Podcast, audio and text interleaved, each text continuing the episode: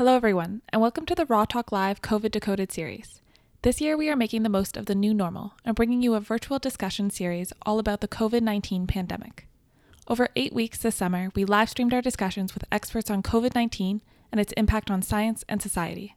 I'm Grace, and for the last episode of the series, I had the chance to sit down with Dr. David Naylor, professor of medicine and former president of the University of Toronto, chair of the 2003 PostSARS Public Health Review, and current co chair of the Canadian COVID 19 Immunity Task Force.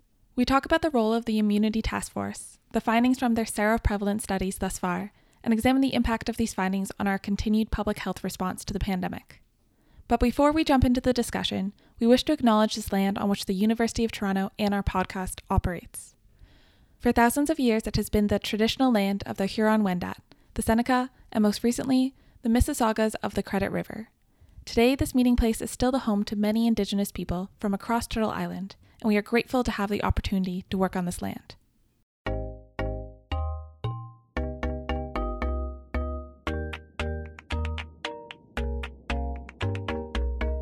Okay, now without further ado, let's welcome our guest, Dr. David Naylor. Thank you for being here. Thanks, Grace. Very pleased to be here again. So, first of all, I'd like to ask what is the Canadian COVID Immunity Task Force and why was it formed? Uh, the, the, task force was formed in late April of this year uh, as part of the federal government's response to the epidemic in Canada. And I, th- I think the, the motivation at the time was a sense that there might be a lot to be learned from serology. That was kind of the initial thinking. By serology, I mean specifically the measurement of antibodies to SARS-CoV-2. And at the time, you you may recall, you know, it's a compressed period where days feel like weeks and months feel like years. At the time, it felt as though there might be sufficient undetected cases because of the, the sense that there were a lot of asymptomatic and mildly symptomatic individuals uh, with this infection, that the background immunity might be much higher than we were suspecting. There had been some discussion in other jurisdictions about which a lot of us were skeptical regarding this idea of immunity passports, that you would somehow, if you had uh, antibodies present, you would have an inference that you were immune and that you could travel safely because you did not uh, have any uh, risk of uh, contracting and, more importantly, passing along COVID 19 and even some concept that perhaps people who are immune could take on frontline healthcare jobs more easily or be in public facing positions. Pretty far fetched, frankly, but uh, certainly something that needed to be thought about in the context of some of the discussions at the time. So the task force was set up, you know, at first with a strong sense that we, we should be looking at seroprevalence. But also, we were at some pains early on to make sure that we had a meaningful amount of work uh, slated to be done on the immunity of the disease, translational immunity studies. So we're very fortunate in that respect to have Charu Kaushic uh, on the uh, the leadership group of the Immunity Task Force. Uh, Professor, Professor Kaushic is not only head of the Institute of Infection and Immunity at CIHR, uh, but a professor at McMaster with a, a great record of research in her own right. And so she would give us a window. Gary Kobinger, another renowned immunologist, was on the task force, very involved with the Ebola vaccine work. So, you know, some serious uh, thinkers on uh, Im- immunity who would help us to navigate an interface where we thought CIHR would be a partner, and then we've already done that very, uh, very happily uh, with our colleagues at CIHR. So, two arms really. Um, one focused on testing seroprevalence, uh, which would involve field studies as well as attention to the technology of testing. And then, of course, an immunity sciences group that would be working along to try to get a handle on this incredible moving front of basic and translational immunity about uh, uh, COVID 19. So, those were the rationales for creating the task force. We've been at it for, I guess, three and a half months, and uh, it's been a very interesting ride. Uh, and before we go any further, I was wondering if you could define immunity and how we're uh, measuring it with COVID 19. Yeah, that, that's a that's a, a surprisingly challenging question, especially for a clinical epidemiologist transplanted into infectious disease and immunology. But I, I think the general public tends to think of immunity as protection against disease. You know, it's a sort of get out of jail free card. And in fact, you know, technically immunity is simply a host response to an antigen or a pathogen. And, you know, doesn't necessarily mean that you've got neutralizing antibodies or that you have T cells primed to respond to a pathogen. It simply says there's a response. Uh, and, you know, in that sense, um, important to remember, we, you know, we start life with innate immunity, which is a sort of broad blueprint, a bit rough and ready for responding to anything that isn't us. Uh, that, that innate immunity is kind of the starting point. And then we, we, tend to take that for granted. But then, of course, throughout our life course, whether naturally or through vaccinations, we acquire immunity. The acquired immune system is really the one that comes into play, obviously, with a pathogen, a new pathogen like this novel beta coronavirus. So, you know, it's the thing that is most striking for me as something of a, a layperson uh, transplanted into this world is the phenomenal complexity of sorting out the immune response to a novel pathogen or any pathogen. And uh, you know, I, I, I would say my one takeaway from this is not just that we, we really need to keep our A game intact for responding to zoonoses to new pathogens, because I think we uh, we slid a little bit after the uh, initial uh, important responses to the SARS outbreak, and we raised it a bit with the with the uh, uh, flu uh, pandemics that we've had, but um, never really sustained everything at at the level that we might have required to deal with this particular big one, you know, the the the once in a century type of outbreak.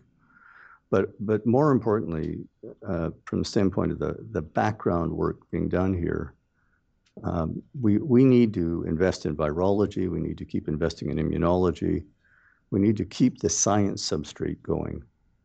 And I, I do worry that we, we get focused on virology after every fresh outbreak or epidemic of any, any proportion, just as we get focused on public health for a year or two. And then this kind of thinking goes into abeyance. There will be more zoonoses, there will be more outbreaks, they may come faster with global warming and the crowding of the planet. And I, I think we need to be on alert uh, for more of the same in the years ahead. And that's, that's simply an imperative in terms of the science and the public health investments that need to be made in the future. Uh, coming back to kind of the creation of the task force, just wondering is this a common occurrence for disease, diseases or is it um, kind of a unique, unique, unique thing that's happened for COVID? I think it, it's uncommon. I mean, there there are standing groups that will look into a particular uh, condition. You know, we've had uh, national organizations like the Canadian Partnership Against Cancer that have been created. Um, you know, we've, we've had a mental health agency with a national focus as well. So it, these are not unknown for broad disease categories. It's it's unusual to have them focused on a single uh, pathogen, as is the case here. Um, so I, I, think this is a bit of a, an unusual moment and an unusual con- occurrence. On the other hand, there's right now three federal task forces, and there may be more, I'm only aware of three. Um, one looking at therapeutics, uh, one looking at vaccines, and ours looking more generally at immunity uh, with a particular focus on some of the seroprevalence and trying to get a sense of where we are in the course of the epidemic. So all three of them need to talk to each other. We've had a, a great meeting in the last uh, couple of days with the vaccine task force. Uh, co-chair Kate Hankins and I spent uh, about 45 minutes with them. Very uh, illuminating conversation. But we, we need that crosswalk to occur. My sense, Grace, is that these mandates are converging pretty fast. We're working quickly towards a vaccine. Um, if you're going to go vaccinate as many Canadians as possible, then you know you're not going to be looking for background immunity anymore. You're looking to see how the vaccine is working.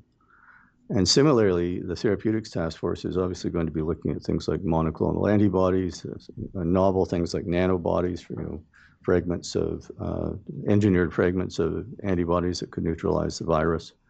So as they begin to use immune uh, elements in their toolkit, there will again be a crossover. So a three-way conversation will be necessary and some convergence uh, in in the next uh, few weeks.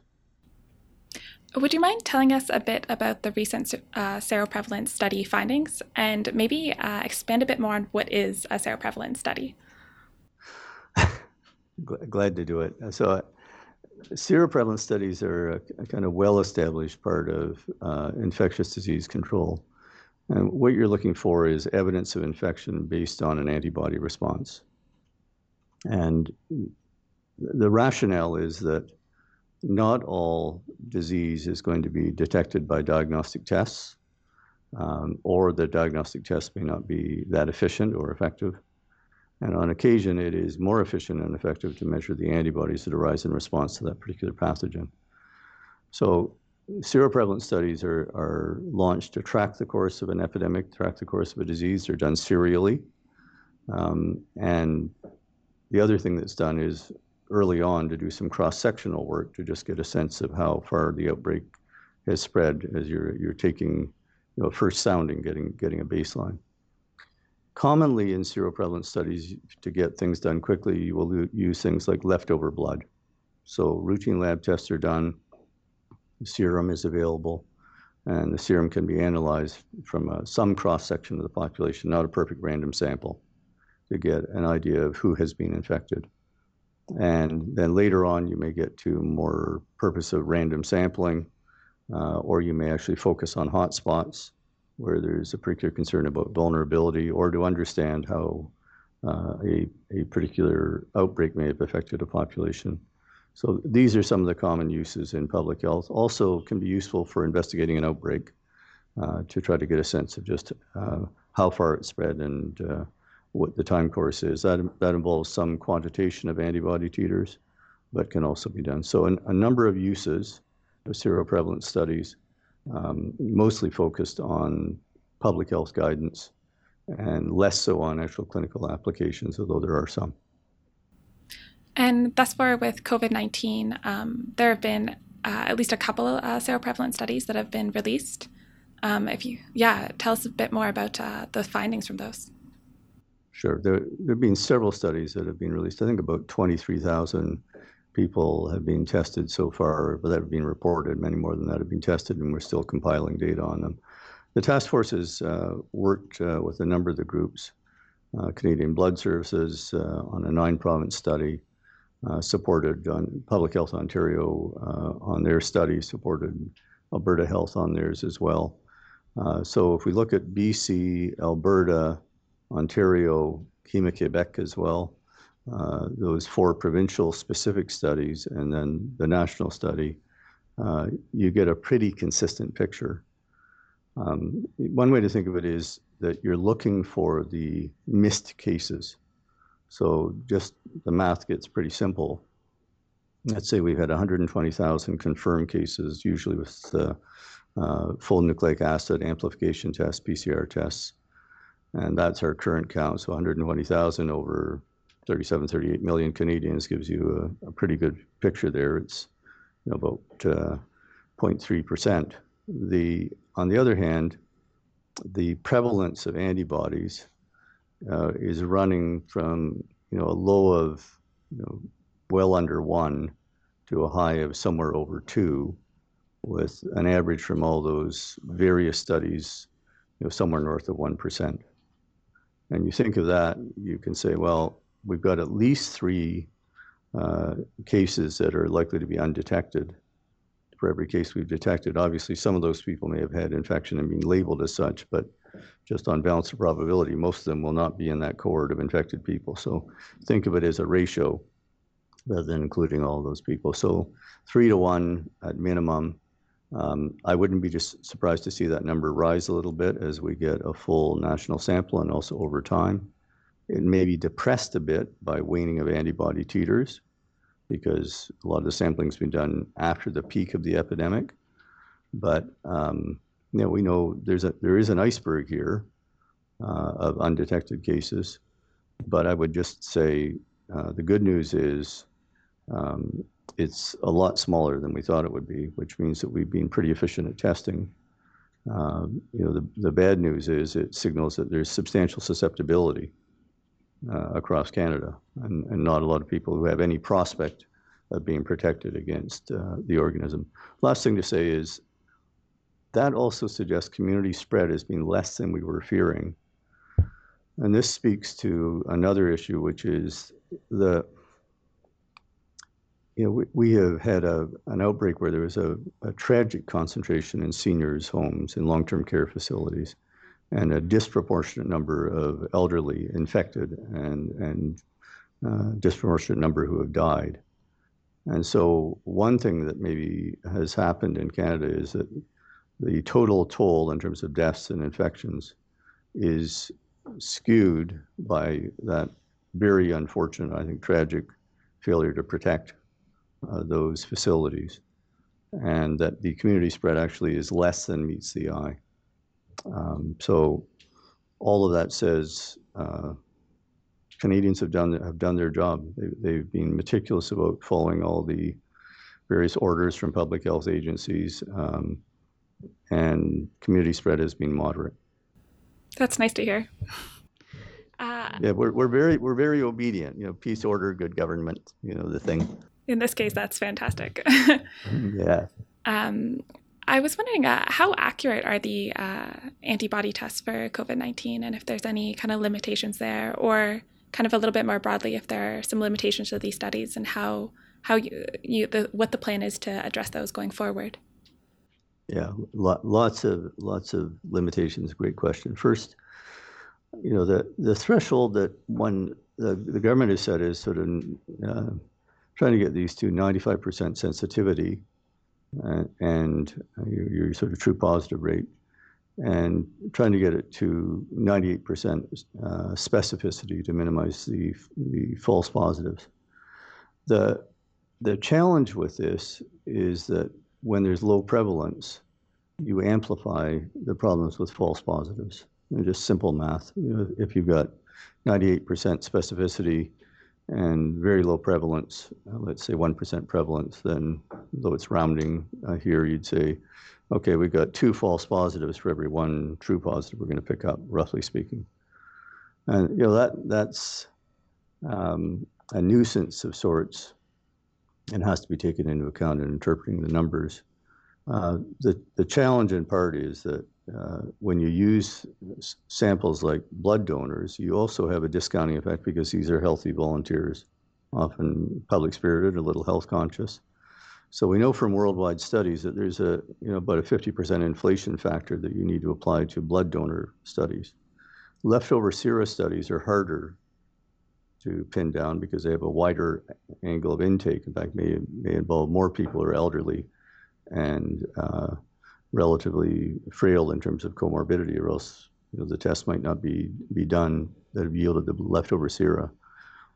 Uh, however, you know, this is a blend of leftover sera and blood donor studies. We're thin on children, although the task force is busy working through a consortium to look at serology in children. That's unfolding pretty much as, as we're talking, that work. And we're hoping to get a number of provinces into that consortium. That's that's a very active front right now.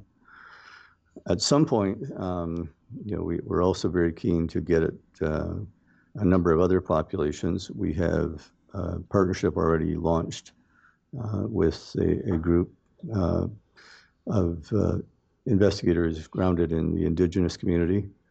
And um, that study will be a, an important study.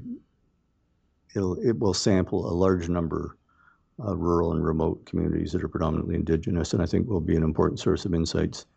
Uh, we'll see, um, you know, just whether those communities have been protected in the main. We know there have been outbreaks, but most of the communities have smartly, I think, kind of pulled up the drawbridge and said, Let, us just be careful about who comes in and out.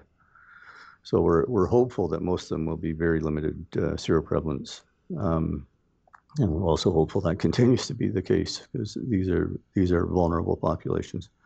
Um, also looking at the Canadian Longitudinal Study on Aging to support them to get a sample of at least 10,000 seniors and other partnerships that are still not uh, pinned down, which uh, you know, we'll announce in the, the days and weeks ahead uh, that involve sampling to pick up other groups. We're certainly interested in the homeless. Uh, we're also interested in trying to understand differences between seniors facilities that have had an outbreak versus those that have not.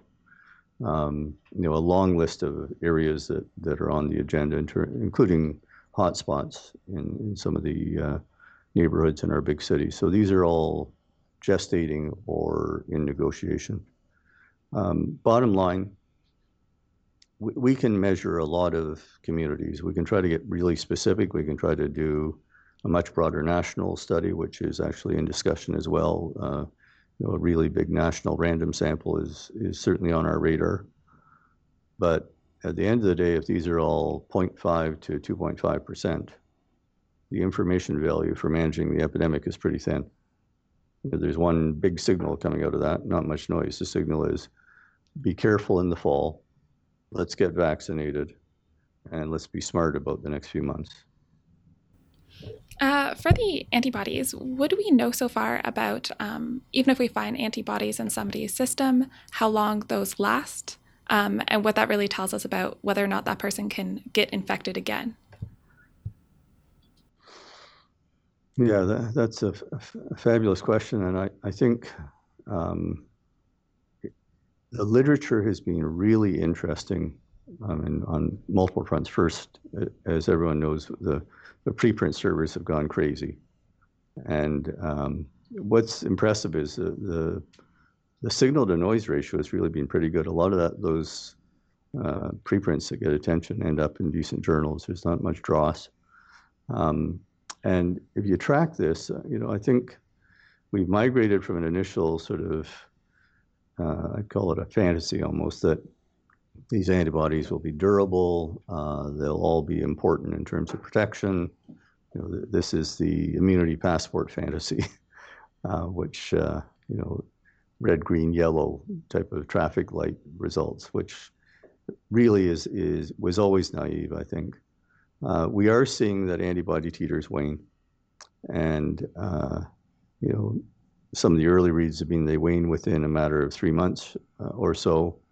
Um, some have found they, they wane perhaps even faster, but certainly it's a matter of months, not years, that we're seeing titers begin to decline in a substantial number of people.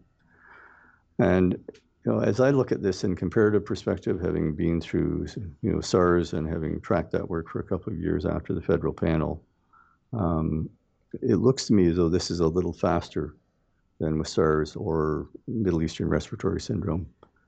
The other thing that's being noted is the neutralizing antibodies, which are the important ones here in terms of their um, effectiveness in, in impeding the action of the virus uh, based on either pseudoneutralization assays or, or assays using live virus, so-called plaque reduction assays. The, those antibodies that are the most important in a sense also do attenuate. And then, of course, the question becomes does it matter? And the answer is we know with SARS and MERS, SARS 1, that studies that done in follow up showed that, and I'll use shorthand here, the, the broader terms, T memory cells uh, had uh, evidence of SARS and MERS specific immunity baked into them for years, going out many years not just you know a couple. We're talking nine years, 11 years, really substantial evidence of immunity. So I think you know we probably will find if we get to the analyses, B memory cells may also be there. So I, I think there is you know reason to be concerned about waning antibody titers from the standpoint of measurement I mean, it's tougher to track the, the course of the epidemic and that we can't just accumulate these, these counts. On the other hand, from the standpoint of whether it means that people are not immune in the lay sense, protected, um, it may not be as meaningful as one might fear at first thought. What, uh, what do we know right now about whether or not the virus is mutating and kind of what that means uh, moving forward uh, when when we get a vaccine, hopefully, uh, in terms of will we need to get that vaccine every year or will kind of that vaccine provide protection for a longer period of time? Okay, so I'm going from being a fake immunologist to being a fake virologist now. This is this is really uh, an adventure into imposter syndrome. Um, when I, when I think about the uh, the virus uh, and what we've seen of its genome, it's aside from the fact that this thing was sequenced pretty early in January, which is stunning. It's so different than the struggle to sequence uh, SARS-CoV-1. The race, really. Um, I'm I'm sort of struck by a few things. One is that while there have been a fair number of mutations, it doesn't look as though any of them have been dispositive in terms of really greatly accentuating or attenuating uh, the uh, infectivity uh, or virulence of the organism. And if anything, I would say the the mutation rate has been slower than you might expect with a pretty simple RNA virus. RNA viruses like to mutate. So I, I've been cautiously uh, optimistic about what we're seeing in the last few weeks. With SARS-1, um, it was quite interesting that you know there was a mutation uh, in 03 where one of the strains actually was less aggressive, less infective. Um, and you know the the hope always is with these uh, mutable viruses that the mutation goes in a positive direction. These things uh, set themselves up to burn out. But obviously, with this one, given how it's behaved, you know, very high uh, baseline exponent infectivity. The uh, not as high as measles, not even close, but you know, sitting in the two two to three range. The fear was that you might have some further mutations that would make it even more dangerous. Uh, and so far, I don't think we've seen that. Uh, people are, are still sorting out whether some of the, the differences actually are relevant. Um, lots of great genomics going on, yet to see something that really puts my red lights on. Uh, and coming back to why this information is so important to collect, how is the government or public health uh, responding to data coming out of these studies?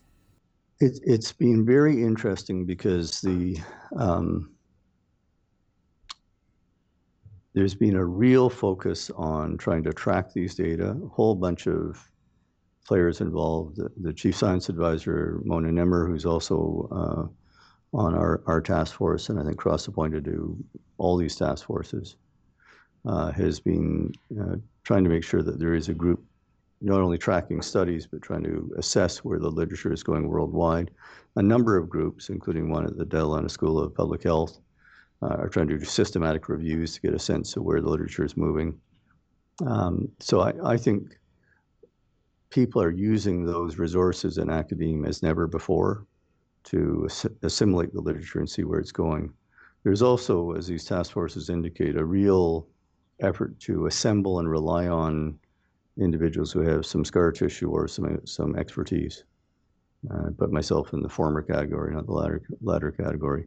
But the um, that means that the ability to contact senior people in government and you know get concerns across to them has been really striking. Um, really, from February onwards, uh, I've been really um, encouraged by how easy it is to get in touch with senior people in the federal government, uh, and they're listening and they're they're watching the literature provinces vary in how they've responded. Uh, but the provinces, to their credit, are working really well with the federal government and vice versa. So it's a rare moment in Canada when you see this degree of federal-provincial cooperation. You know, the, uh, the, the federation that puts the fun in dysfunctional is now looking pretty functional. Yeah, it's definitely very noticeable.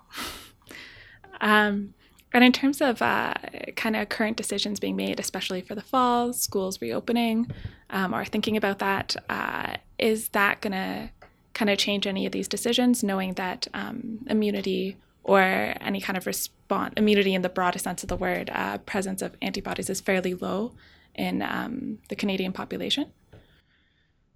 I, I, don't think it will change anything. We, we, uh, we're waiting to see if there's a breakdown coming out of Alberta. That will be important. They did a a leftover SERA study of several thousand people. They've given only the top line results. CBS, the Canadian Blood Service, would exclude uh, people uh, under 17, and so would Héma-Québec, I believe. But uh, we'll see as well if we can get some of these studies rolling faster, uh, what some of the seroprevalence in children is. Based on the Ontario study, which had a small number of people 0 to 18, it looks it looks you know much the same as the rest of the population, lower as you would expect. and obviously wide confidence intervals on that, that proportion, but pretty suggestive of what you would think. So I don't think these studies are going to change everyone's view, which is, you know, to go into the fall with a certain degree of anxiety about the reopening of workplaces and the reopening of schools. Um, the schools are, are a conundrum of sorts um, because uh, there is this ongoing debate about how infective children and uh, teenagers are um, and it, you know, to me, it's sort of a precautionary principle situation where you want to space these these uh, students out, where you go to online uh, learning. If you can't space out, you just basically go 50-50 if you have to. But I wouldn't want to see more than 15 children or uh, uh, teenagers in a classroom. I'd like to see them spaced out to a reasonable degree. Uh, we want to have protection for the teachers and staff um, be great to have public health nurses helping out with regular counseling. And at some point uh, here, aside from masking as many of these kids as possible, it would be fantastic if we could get a fast, reasonably reliable diagnostic test. And you know, everyone's running to get this done. I saw a report out of uh, Israel today about a uh, swish and spit test. I think it's an antigen test, like a lot of these uh, kits, because it's uh, baked inside of a few seconds. They say that by tuning the response to the spectroscopy with machine learning, they can get very high uh, accuracy, very high uh, true positive rate. I'll believe it when I see all the validation studies. The antigen kits have not been great so far. Paper strips are in the same category. Um, uh, there's there's just a boatload of people trying to figure out how to do nucleic acid tests that are that are more meaningful on a fast basis and reasonably affordable basis. We get those, it's a complete game changer. Then you would say in schools, let's do regular testing. Then in work sites, you'd say the same thing. To some extent, you can live with a little bit of degraded performance because you repeat the tests, and if there's a you know a test that is a false negative, you repeat the test as the viral load rises, you get a positive. That's the kind of thing you look for if you're you're testing very regularly. There is a problem with false false positives that could emerge, but you have an answer to that. Maybe you start with the test screening test that's most sensitive. If you get a positive, you do another screening test that has a much higher specificity to clean up some of the false positives. If it's still positive, you send that kit along to or that that sample along to a public health lab for confirmation using a full uh, PCR type test with nucleic acid amplification. And then you get a definitive result. And meanwhile, especially if it's a student, so they're home for a couple of days in isolation. It's anxious for the family, tough on the student, but you are able to protect everyone and provide online learning for that young person. You know, that, that's where we could end up, which seems to me a, you know, a, a nice place to be and makes all this a lot more transparent and manageable for everybody and takes the anxiety level down, even though those false positives are going to alarm some people. It is time limited and they can be clarified within three days. So I, I'm that's what I've got my fingers crossed, hoping we get to that because it'll make the fall in the next few months so much easier until we get a, vac- a number of vaccines that work. Um, kind of speaking of vaccines, uh, can the information from seroprevalence studies tell us anything important about creating vaccines, or just in general, what is the overlap between vaccine development and testing for immunity? Yeah, so I think we had we had thought that there might be areas of high enough background immunity that you it might toggle where you focus your vaccine efforts.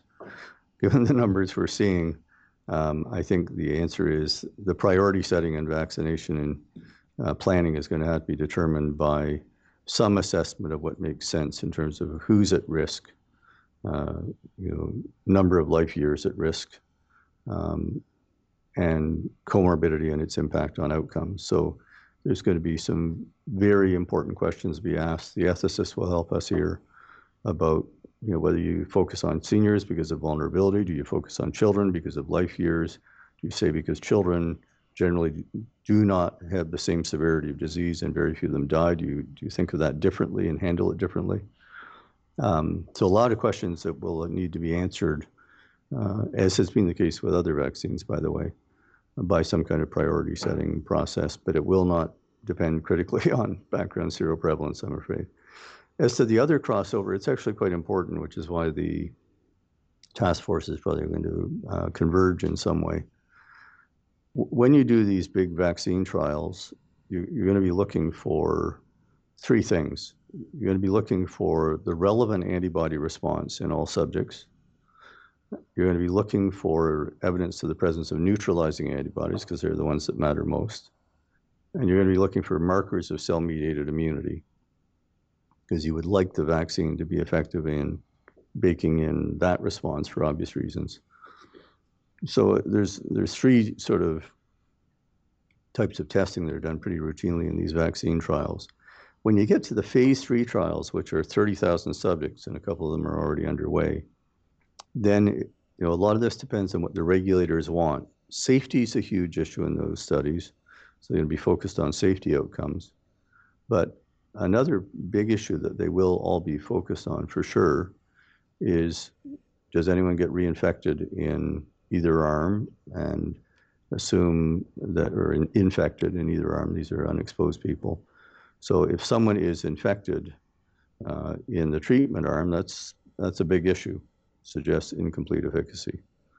Uh, so I expect they will use a, a, a blend of immunity tests, which are proxies for protection, but the real reason for having 30,000 people is to get beyond the proxies that suggest you know, immunity in the lay sense for protection, and to look past the correlates of protection and look at, at actual outcomes.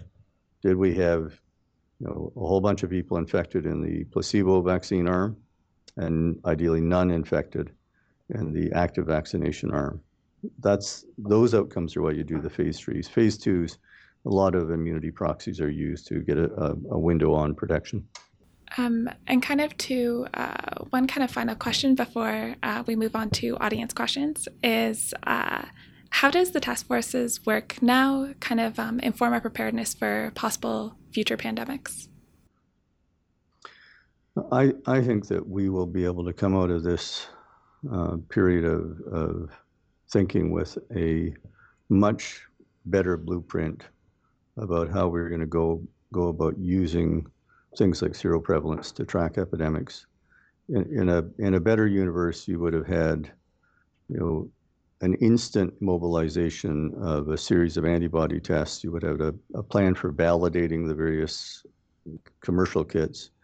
You might have had a very clear plan to use your researchers, some of whom have been doing unbelievable job, work with uh, antibody uh, assays mobilize them to look at neutralization assays or maybe to be an alternative to the commercial kits, which are not cheap. And you could have had a made in Canada solution to say, we'll, we will do our own assays.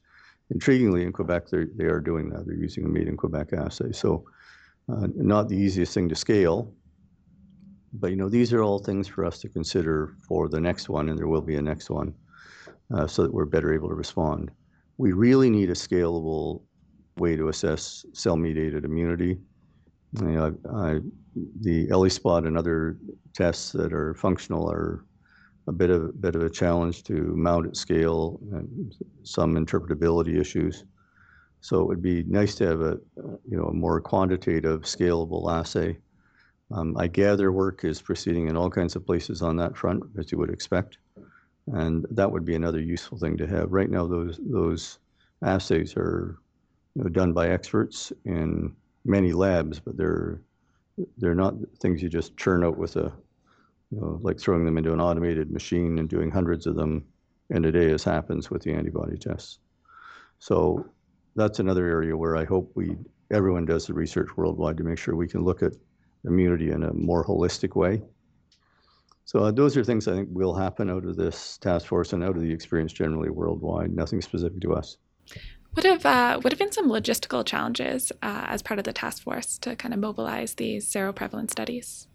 Uh, substantial, um, I would say. The uh, somewhat surprising. Um, you, you, a classic would be the Canadian Blood Service. Uh, they did not have a, um, the machines that were required to do this work, and we had to make a calculated decision as to whether we would outsource that testing, which might have been faster or to work with them because it's a remarkable agency with a great history uh, in in uh, terms of you know testing. Obviously, that the terrible tainted blood scandals of yesteryear have hit home, and they they really do a an outstanding job now. And so the, the question really for us was knowing that they have great laboratory capacity, should we work with Health Canada and get the, the testing machinery in their hands so they could track the epidemic along? And we said, this is a credible national agency. Let's get the machines in their hands. But that slows you down. You have to wait for the machines to get delivered, installed, tuned up, and for them to be comfortable running the tests. On the other hand, now, you know, our, our one of our two major blood agencies, Héma-Québec being the other, is set to keep looking on a regular basis using blood donor material at the antibody uh, prevalence. And they can just keep tracking and inf- inform decision making for the country on an ongoing basis. So that was a, that was one where you do the trade off between getting faster results versus getting something consistent. So there are these logistical issues all the way along. Another big one, Grace, is on testing substrate um, you know, the, it, it would be so great if one of these salivary things worked out and you could uh, do not only DNA tests for, for infection, but test antibodies with uh, saliva. Still not looking completely definitive on either front. But then, if you're looking at remote communities, a classic is to use dried blood spots. You can actually, you know, analyze the dried blood spots, spots, which are much easier to transport just a little finger prick. Um, or you can use a capillary uh, technique as well and translate, uh, transport those tubes. Lots of different ways to move the substrate around. So we are now working closely with partners. And the Na- National Microbiology Lab has been a really important partner, as well as all the public health labs, a large number of them, to validate things like dried blood spots and figure out whether they work well enough literature is mixed. Um, you know, some enthusiasm, uh, lots of reason to think it should work. And if we can just pin that down, it'll make things a lot easier. For example, our uh, Indigenous Advisory Circle would be able to, um, you know, as it leads that study that I talked about earlier, use DBS rather than trying to do blood draws, which would make more sense um, you know, in many communities, it, it, would be an easier way to get this done. For a big national random study, dried blood spots would be very efficient. So, logistical challenges that in a better universe, back to your last question, we wouldn't be thinking this through right now. We would have decided all this and have the machinery set and know these things. I guess for, an, for a new virus, this is a novel virus, you'd still have to validate the test, but you would have a plan. You'd say, okay, here comes another one cookie cutter. Here we go. Here's how we validate it. Here's how we decide which substrates are effective. Um, so I'm, I'm hoping both the collaboration and the commitment to be ready is something that endures out of this one. But as I said, you know, the, the, the new normal is often a fantasy. You know, the old normal isn't the best. But boy, is the inertia strong, and people just go right back to where they were. Public health, ah, not so important. Virology, oh, that's interesting, but no, we've got vaccines for everything we need. So I just hope that doesn't happen. Hopefully not, for sure. Uh, I just want to ask a couple of audience questions now. Um, the first one's about funding. Uh, how can we encourage governments and funding bodies to keep priority- prioritizing biology, bio research? Yes, after waves like uh, SARS CoV 2 have died down, which actually stems perfectly from what you just mentioned. Yeah, I, I think we're going to have to do something that creates some, I don't know whether it's a national network of excellence, um, network of virology centers, but we need to create some ongoing funding apparatus to make sure that we, we don't lose the plot again.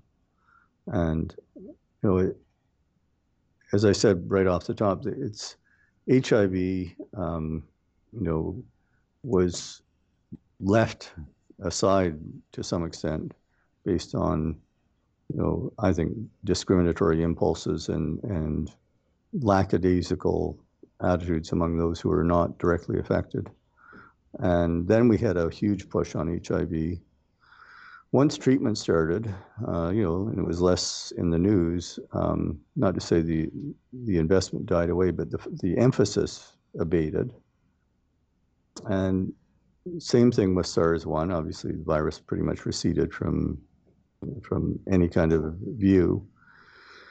But you you might reasonably have thought, well, you know, we should be alert to coronaviruses. But then we had Middle Eastern respiratory syndrome a few years later, and it had a very high mortality rate. If you think of the mortality rates, uh, this one is lower than SARS-1 is lower than MERS.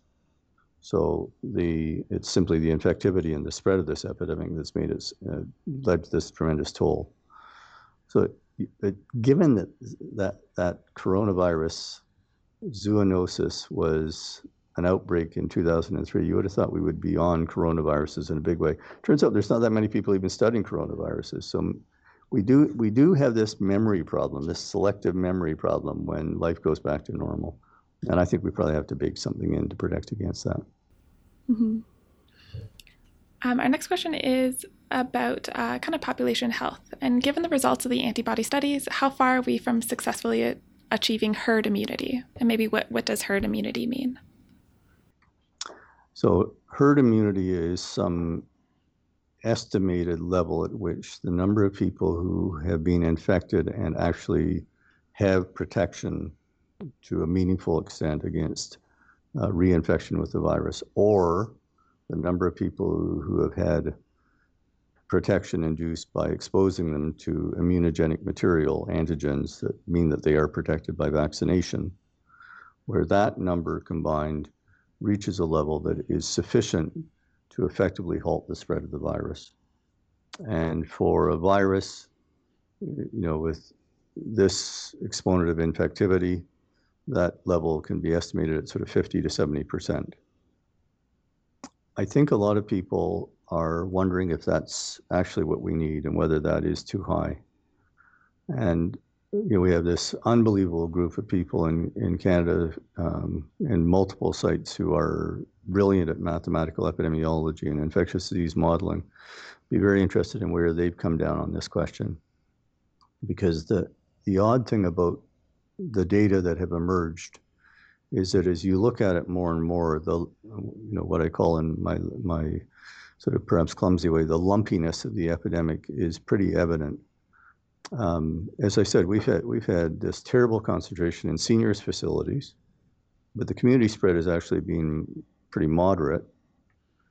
And then in other places, you see the community spread is unusual in that relatively small numbers of individuals seem to cause outbreaks in, or clusters in, in, the Argot in special settings. You know, an, an air an airplane where there were a whole bunch of people infected by a single individual the funeral in Newfoundland, where you know, almost 200 people were eventually infected by the spread from one funeral. Um, the choir in Washington, uh, Washington State, where the um, um, scores of uh, individuals were infected from a single person at a choir practice. And some of this leads one to, to think that there are individuals who are, as we saw with SARS 1, spreaders they may well be doing this by the amount of infected fine droplets they spread. And this comes back to this, what I think, false dichotomy between airborne and droplet spread. Um, that's too simple. There, there's aerosolized material that we all produce as we speak, particularly if we speak loudly or sing or laugh, shout.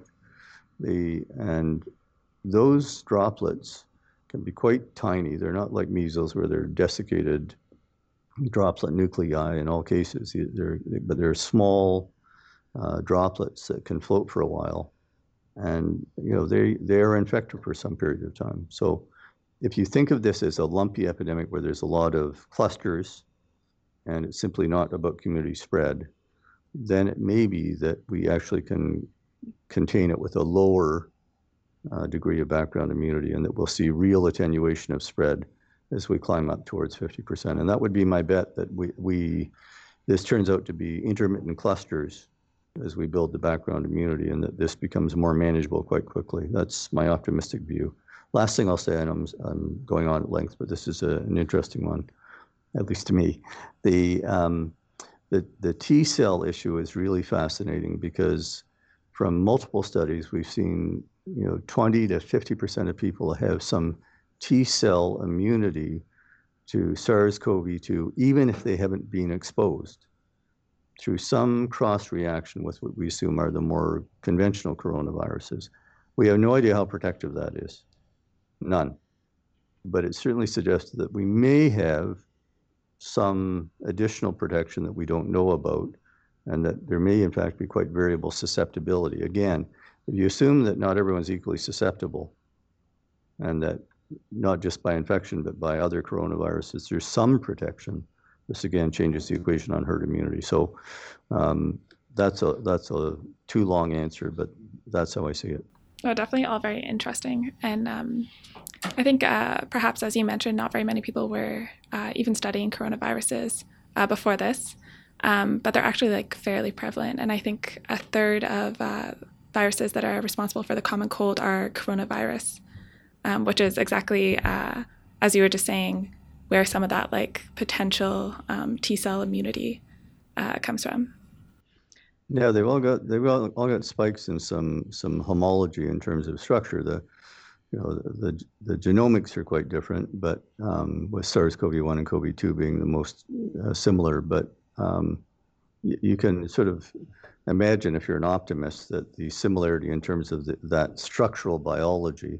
Um, you're talking about structural biology and, and you know the, the from the standpoint of how the virus actually interacts with the ACE2 receptor might mean that there is some cross reaction and cross protection.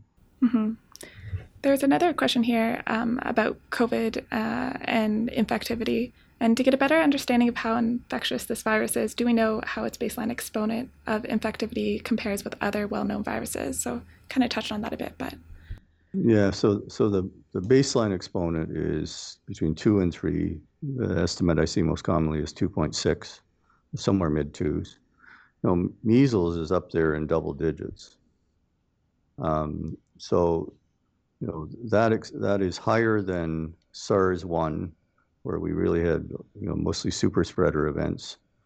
Um, it is certainly higher than MERS, but you know, as compared to a lot of, you know, childhood diseases, this is this is lower, and so particularly measles, which is sort of the paradigm for the airborne, you know, droplet nuclei as a, a spreading entity, where you walk into a room where, where someone had had measles and they'd been in there chatting away, uh, you know, hours before, and you can still be pick up the bug. So it's it's a this it would be, um, you know, definitely uh, a concern in terms of exponential grow- growth if you just do the math, but uh, it's not up there with with some of the other viruses. That said, you know, 20 million people infected worldwide, thousands upon thousands dead.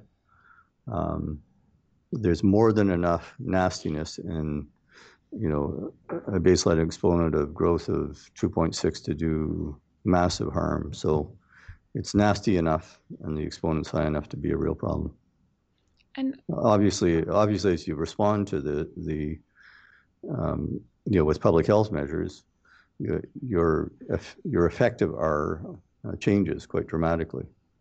And in, intriguingly, when you look at literature, there's a group from Simon Fraser that's saying the R varies so much that they talked about an event R, where you try to figure out just what happens in some of these strange, clustered um, situations, which again is is why I, I I'm starting to think that the herd immunity levels may not be as high as one might think at first. Uh, and we have one more question um, about international collaboration. And is the task force collaborating and or sharing data with equivalent bodies in other countries? Yeah. Uh, yes, the, there's there's a lot of people on the task force who are connected to uh, international groups, and so there's you know very frequent interchange. Uh, we've talked to uh, the folks in the U.S. who are interested in serology and seroprevalence studies. Uh, we, we we were compelled to do that. It's some, somewhat uh, entertaining uh, situation. We we're working with a group of graduate students worldwide, all Canadians and expats in some cases, some here at home, who uh, have mounted something called SeroTracker, You can find it on the web. It was written up in Lancet Infectious Disease about a week ago. And this thing is tracking all the seroprevalence studies worldwide and mapping them. And uh, so it's a it's a, a, great exercise that helps put the whole world in perspective. And it turned out that the folks at NCI or the NIH were announcing um, their own sero tracker, spelled the same with the same capitalization of the T in the middle. So we thought, well, this is interesting. Um, imitation is the sincerest form of flattery, perhaps, but it turned out it was completely independent. So we had a great chat with them, and we're trying to figure out how to collaborate on these two mapping exercises um, and make sure that we, uh, you know, we we find a way to harmonize rather than confuse. So that's that's been a good conversation. Uh, typical of what goes on now. The uh, the turf wars are minimal. Uh, everyone wants to talk, talk and share. Um, and you know it's it's a magic moment for science. Uh, the the biggest worry is to me not so much collaboration, but you know we put a whole bunch of young people on ice because we've you know suspended some of our usual activities. Labs were closed for a long time. Um, young investigators who weren't in this field would be struggling to uh, make their way. Some, some senior investigators and younger investigators pivoted and have capitalized on COVID funding. But, you know, the response capacity we have in science in Canada was built over decades. And we can't have this event uh, end up, you know, being a situation where we don't continue building that capacity across the board. And to me, that you know, one of the big lessons of this terrible epidemic is Canada needs strong science capacity. It has to build the next generation. It has to sustain the current generation of scientists. It can't be focused only narrowly, because some of the people are doing the best work pivoted from other areas. Areas. So that to me is is uh, the bigger long-term concern. Collaboration right now is brilliant, but let's make sure we build capacity at home to continue to uh, do our fair share uh, in the years ahead. Okay, I think that's where we're going to wrap up. Thank you so much for joining us. Always a pleasure. Thanks so much. Thanks for tuning in. We hope you found this discussion informative. To kick off season 5, the COVID Decoded series hosts sat down for a roundtable reflection on what we learned from the series and the pandemic at large. You can check out episode 80 and the other COVID Decoded streams wherever you get your podcasts. Until next time, keep it raw. Raw Talk Podcast is a student presentation of the Institute of Medical Science in the Faculty of Medicine at the University of Toronto. The opinions expressed on the show are not necessarily those of the IMS, the Faculty of Medicine, or the university. To learn more about the show, visit our website, rawtalkpodcast.com, and stay up to date by following us on Twitter, Instagram, YouTube, and Facebook at Raw Talk Podcast. Support the show by using the affiliate link on our website when you shop on Amazon. Also, don't forget to subscribe on iTunes, Spotify, or wherever else you listen to your podcast, and rate us five stars. Until next time, keep it raw.